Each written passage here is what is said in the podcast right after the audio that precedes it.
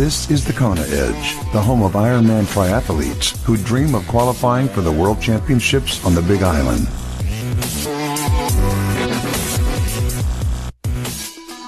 Welcome on to this edition of the Kona Edge. Uh, time to get on our bike, and we joined once again by Claire Davis, who finished fifth at Ironman Kona 2016. Claire, welcome uh, onto the podcast. Thanks again for chatting to us. Thanks for having me again, Brad. Claire, you, you've said to me now, our first couple of chats, that uh, your bike is probably not your strongest. It is one or the one discipline you've had to work on pretty pretty hard. So what are you what are you working on right now with regards to your bike? Is there anything that you're trying to improve as we speak? Uh, still on this, still trying to improve on the on the strength side of it, um, and also the efficiency of the, of the pedal stroke and things like that. So, um, and also just riding more. I probably ride a lot less than a lot of other people um, who you know who qualify for Kona do. I probably top out at maybe 300 kilometers a week, which some people would probably do in two days. Do, do you think that is one of the issues? Is just, uh, I mean, compared to your swim, you spent hours and hours and hours in the water growing up. Do you think that uh, that's what it's going to take? Is just spending time on the bike, and over time it will improve? Yeah, I think so. And a lot of people say this. You know, the key to the bike is riding more, and, and I totally agree as far as uh, the, the, things that you've done in, in your sort of short uh, triathlon career with regards to the bike that you think have really helped, tell us a little bit about those.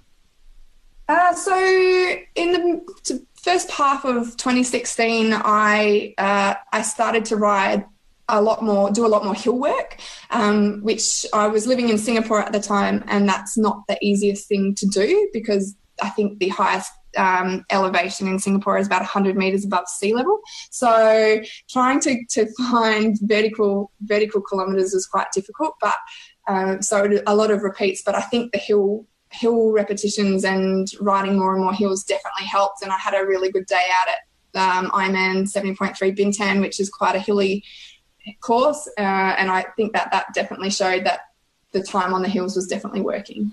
You, you mentioned uh, in our first chat about spending time on, on the indoor and, and, and getting some solid sort of workouts on there. What what are some of the things you love doing on a bike on, on an indoor trainer?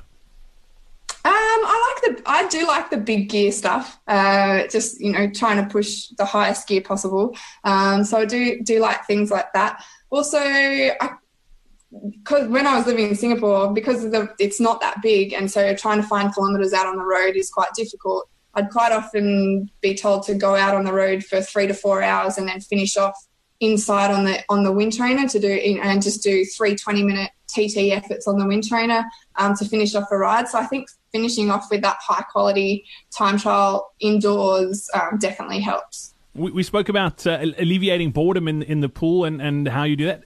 You also mentioned that uh, you you've done a couple of six hour really long indoor training sessions on the bike. What do you do to alleviate boredom on, on the indoor trainer?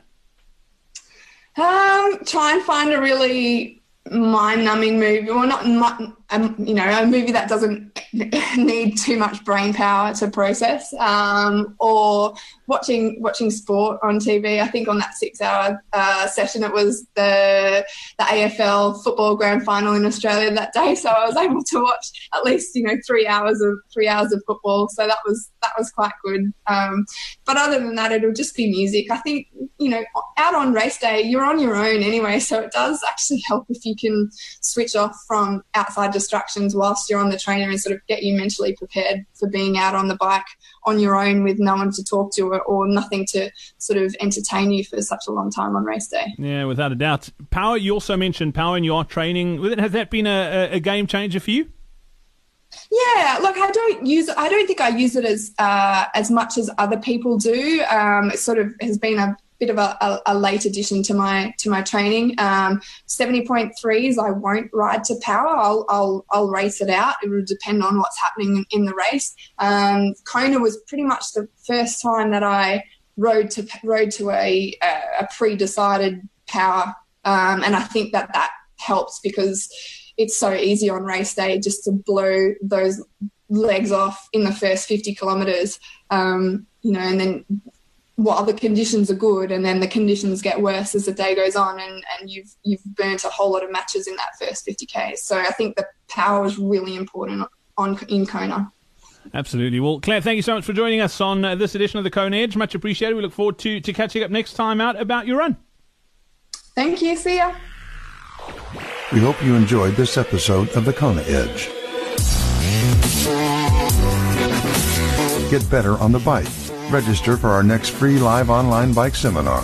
Get to thekonaedge.com slash bike seminar now.